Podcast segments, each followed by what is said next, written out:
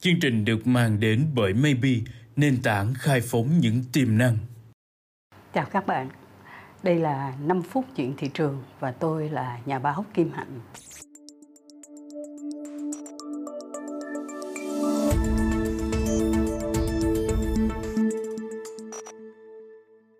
Câu chuyện của chúng ta hôm nay nó khá là độc đáo. Các bạn có nghe tới cái công ty H and M. Đây là một công ty Thụy Điển.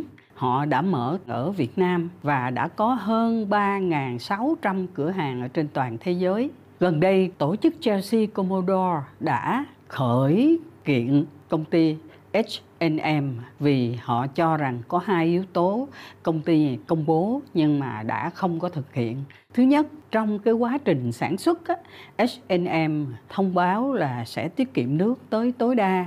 Và thứ nhì là sẽ tái chế sản phẩm. Và họ đã tổ chức thu gom sản phẩm thời trang trên tới bốn mươi nước. Tuy nhiên, chúng ta theo dõi thì thấy là có khá là nhiều những cái phân tích chứng tỏ là cái điều hứa hẹn hay là mong muốn của H and M không dễ được thực hiện ở trong thực tế. Ông Pascal Braun là cái người mà đã nhận cái tổng chỉ huy công việc tái chế của H and M cho biết là công ty quyết tâm từ nay cho đến hết năm hai nghìn không trăm hai mươi chín là họ sẽ hoàn thành cái quá trình sản xuất ra thời trang của H and M toàn bộ phải là nguyên liệu tái chế. Theo như là tờ Business Insider, công việc nó không dễ dàng như vậy và đó là một cái thực tế khách quan. Đến nay, người ta biết rằng H and M đã bỏ ra tới mười hai triệu đô la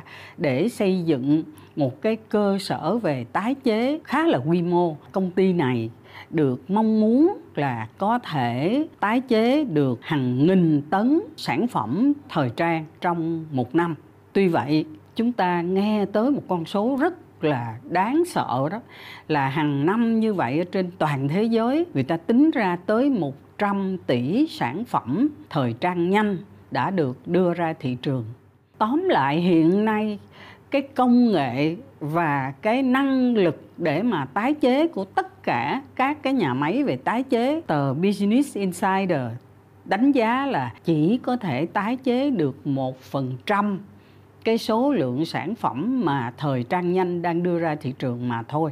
Và kể cả luôn, hiện nay người ta nói là đây là vải chúng tôi tái chế thì xem xét kỹ có rất là nhiều các cái công ty về tái chế họ xác nhận rằng không phải là vải tái chế mà chính là vải còn thừa của cái nguyên liệu đưa vào sản xuất. Nó còn dư lại chứ nó không phải là đã được sản xuất ra thành thời trang, đưa ra thị trường rồi đưa vào nhà máy tái chế.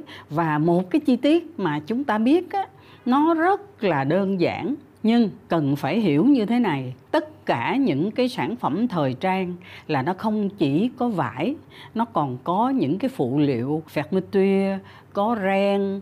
Nó đính rất là nhiều những cái thứ hạt mà lấp lánh, kể cả những cái hạt nút. Tất cả những cái đó phải được tách ra, đồng bộ một cái chất liệu với nhau thì bỏ vào trong máy tái chế mới được. Như vậy đó là cái quy trình đưa sản phẩm thời trang vào tái chế đó, nó không có trơn tru và dễ dàng như là những cái nhà tái chế mà hứa hẹn với lại người tiêu dùng. Vì vậy chúng ta hiểu là cái việc mà cố gắng làm sao tái chế được một trăm tỷ sản phẩm thời trang nhanh ở trên thị trường hiện nay vẫn đang là một cái vấn nạn. Quả thật, người ta hiểu, dẫu cho H and M có đầu tư nhiều hơn, nhà máy, công nghệ và kể cả đầu tư về nhân công, về tất cả những cái chi phí điện, nước, vận hành cái nhà máy tái chế cũng không thể nào mà đáp ứng được cái yêu cầu tái chế như là họ đã hứa hẹn hiện nay. Như vậy, người tiêu dùng sẽ tỉnh thức chăng, sẽ suy nghĩ lại về cái lời hứa tái chế này. Nói cho cùng, sự lừa dối của H and M tôi nghĩ là do cái xu thế là muốn làm vui lòng người tiêu dùng, muốn giành được cái thiện cảm muốn tiêu thụ hàng hóa nhanh hơn thì người ta đưa ra những lời hứa như vậy. Các nhà truyền thông rất cần phải phân tích lại cái khả năng khách quan của cái hệ thống tái chế sản phẩm để người tiêu dùng sẽ phải tiếp nhận cái thông tin một cách nó có chiều sâu hơn, nó thực tế hơn, nó khách quan và khoa học hơn. Đó là vụ kiện về tái chế. Chúng tôi xin được giới thiệu với lại các bạn và xin tạm dừng ở đây và xin hẹn các bạn trong năm phút tiếp theo.